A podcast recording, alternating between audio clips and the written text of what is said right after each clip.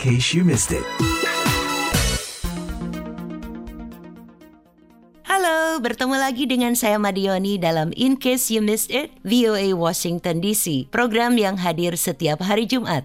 Dua setengah dekade lebih telah berlalu sejak kasus penghilangan paksa para aktivis mahasiswa pada tahun 1998 di Indonesia dan 13 di antaranya hingga kini masih belum diketahui nasibnya. Para aktivis HAM berupaya mengingatkan masyarakat akan masalah ini dengan berbagai upaya termasuk lewat musik kita akan menjumpai Direktur Eksekutif Amnesty International Indonesia Usman Hamid yang menciptakan lagu-lagu bertema HAM serta Elfonda Mekel atau Once Mekel yang berkolaborasi pada lagu yang berjudul Ke manakah untuk menyuarakan harapan dan keinginan para keluarga korban penghilangan paksa.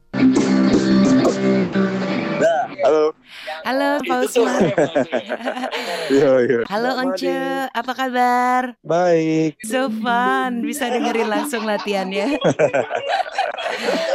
Sejak kapan Pak Usman aktif bermusik? Oh, dulu sih aktif waktu sekolah ya, 90-an. Setelah itu kan gara-gara peristiwa 98 saya putus tuh urusan musik gitu. Akhirnya nggak sempat-sempat lagi setelah 20-an tahun baru kemudian kembali ke musik lagi. Dulunya emang anak band. Kurang lebih gitu, iya. Nah, ya apa sih yang mendorong Once terlibat dalam kegiatan aktivis menyuarakan isu sosial lewat musik ini? Karena pertemanan juga dengan teman-teman dan saya sebetulnya meskipun banyak di jalur yang nggak berhubungan dengan lagu-lagu sosial politik, memang banyak juga melihat kasus-kasus ini dari literatur yang ada. Dan ini jadi kesempatan buat saya untuk juga ikut serta lah.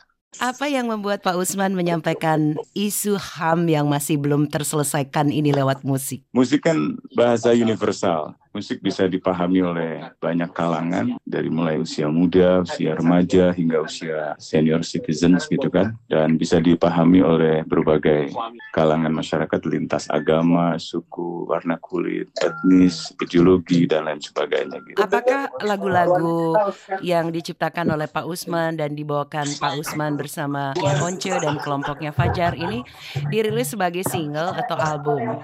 Ada yang sebagai single, ada juga yang sebagai album kecil gitu, kayak EP gitu. Rencananya juga kita mau buat vinyl sih.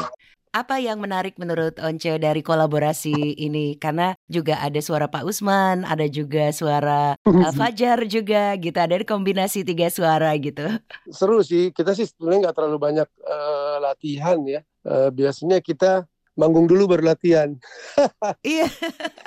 Nggak pernah latihan gimana, tapi memang uh, saya tertarik karena lagu-lagunya memang banyak konten tentang kepedulian kita uh, terhadap kasus-kasus uh, yang dipandang belum tuntas juga ya. Kalau kemarin sih main seru juga, uh, sedikit spontanitas ya. Iya. Jadi memang ketemu di panggung lalu main aja. Ini kita kembali ke uh, topik yang disajikan dalam musik yang Pak Usman ciptakan. Setelah hampir dua setengah dasawarsa ini, adakah setidaknya sedikit kemajuan hukum yang dicapai untuk mencari kejelasan nasib dari 13 aktivis yang masih hilang? Ada sebenarnya dari segi kerangka hukum itu sudah cukup ya dengan misalnya TAP MPR tahun 98 tentang hak asasi manusia, lalu amandemen konstitusi pada tahun 2000, undang-undang hak asasi manusia pada tahun 99 dan tahun 2000, hingga undang-undang yang berkaitan dengan TNI, Polri, di situ kan diwajibkan untuk menghormati hak asasi manusia. Dan terakhir bisa dikatakan uh, ada rekomendasi dari DPR dan ada pengakuan dari Presiden di awal tahun ini.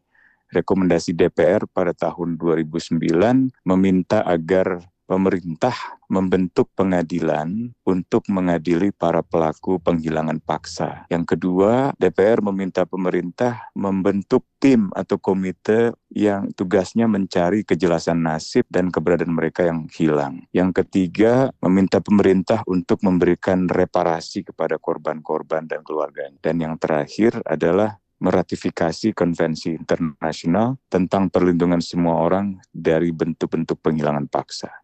Jadi secara perangkat hukum sebenarnya sudah cukup kalau presiden punya kemauan maka bentuklah pengadilan HAM ad hoc melalui keputusan presiden. Jika ada kemauan dari presiden, maka berdasarkan rekomendasi dan berbagai perundang-undangan tadi itu, bentuklah komisi untuk mencari uh, katakanlah Wiji Tukul, Yani Afri, Herman Hendrawan, Bimo Anugras, eh, Sony, Suyat, uh, dan lain-lainnya gitu dan juga uh, ratifikasilah konvensi internasional itu berikanlah reparasi kepada para korban.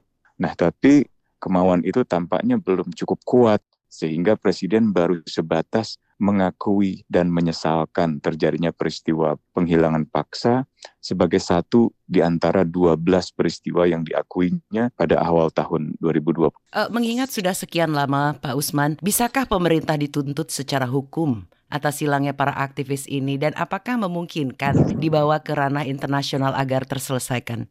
Menurut Undang-Undang Hak Asasi Manusia 1999, Undang-Undang 2000, dan juga konvensi-konvensi internasional, khususnya konvensi internasional tentang perlindungan semua orang bagi penghilangan paksa. Penghilangan paksa itu tidak mengenal daluarsa. Jadi sampai kapan pun tetap ada kewajiban hukum dari negara untuk memenuhi tuntutan keadilan itu. Jadi sekarang ini desakan sosial lah yang paling penting begitu ya Pak Usman. Ini saat kampanye presiden, seberapa besar uh, dalam pengamatan ya. Pak Usman minat para kandidat kandidat pada isu-isu HAM yang masih mengganjal di Indonesia? Kalau dilihat dari dokumen visi dan misi, yang paling berminat pada masalah hak asasi manusia adalah Mahfud dan Anies.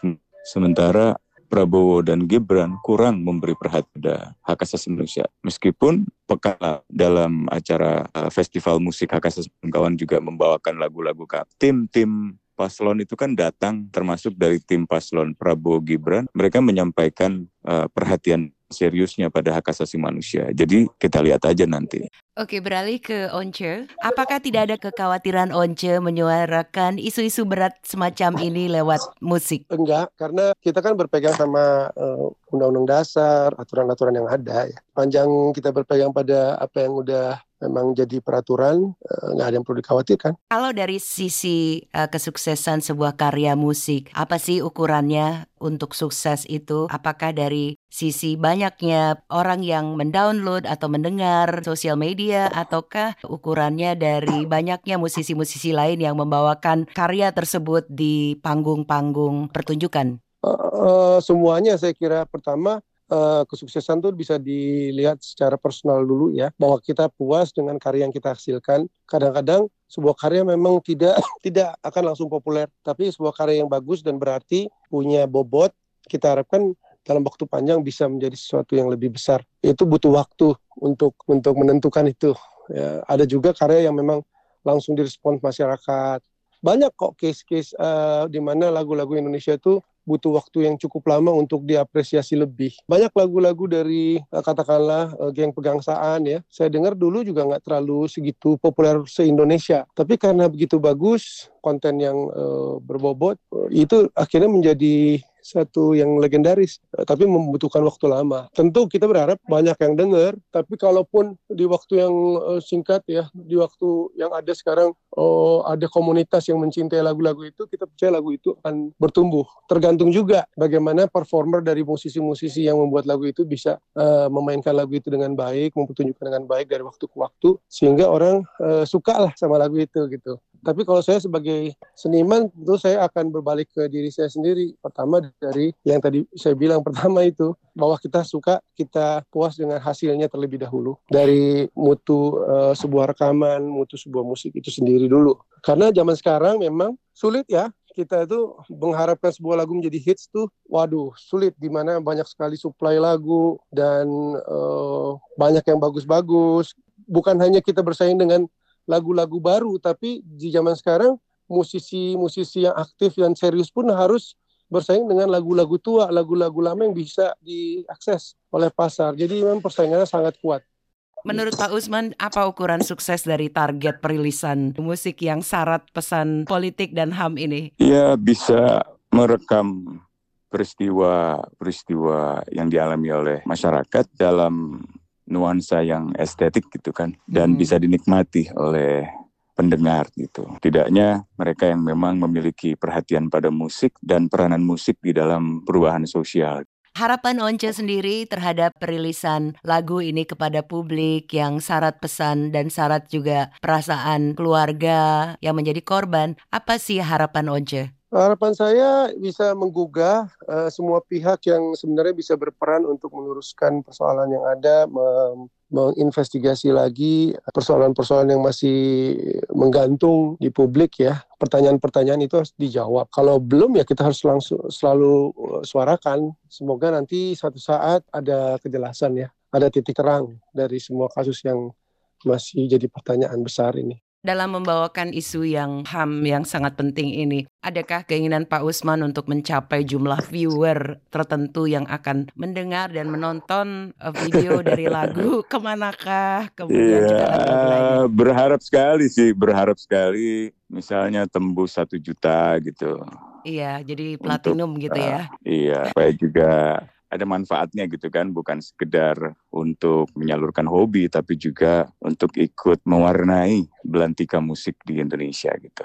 Once sendiri untuk tahun 2024 apakah ada rencana untuk merilis solo album atau per uh, apa single solo? Saya lagi nyibuk sibuk nyalek. Um, serius? Iya, DPR RI, wilayahnya eh, Jakarta Selatan, Jakarta Pusat, dan luar negeri. Saya udah dengar ada isu di keluarga negara itu bisa diatur dengan lebih baik, supaya potensinya kita lebih bagus lagi ya. Orang-orang yang uh, uh, sebenarnya punya kemungkinan bisa kontribusi sama negara ini tertahan karena iya. aturannya. Iya. Wah betul. Once banyak diaspora Indonesia yang berharap hal yang sama. Semoga sukses ya Once. Dan Pak Usman terima kasih banyak waktunya untuk bincang-bincang kali ini. Juga Once Terima kasih banyak. Thank you, Made. Bye. Demikian In Case You Miss It, VOA Washington DC bersama Direktur Eksekutif Amnesty International Indonesia, Usman Hamid yang menciptakan lagu-lagu bertema HAM, serta Elfonda Mekel atau Once Mekel, musisi, penyanyi, dan politisi yang berkolaborasi pada lagu yang berjudul Ke manakah untuk menyuarakan harapan dan keinginan para keluarga korban penghilangan paksa. Saya Madioni undur diri, sampai jumpa dalam topik menarik lainnya.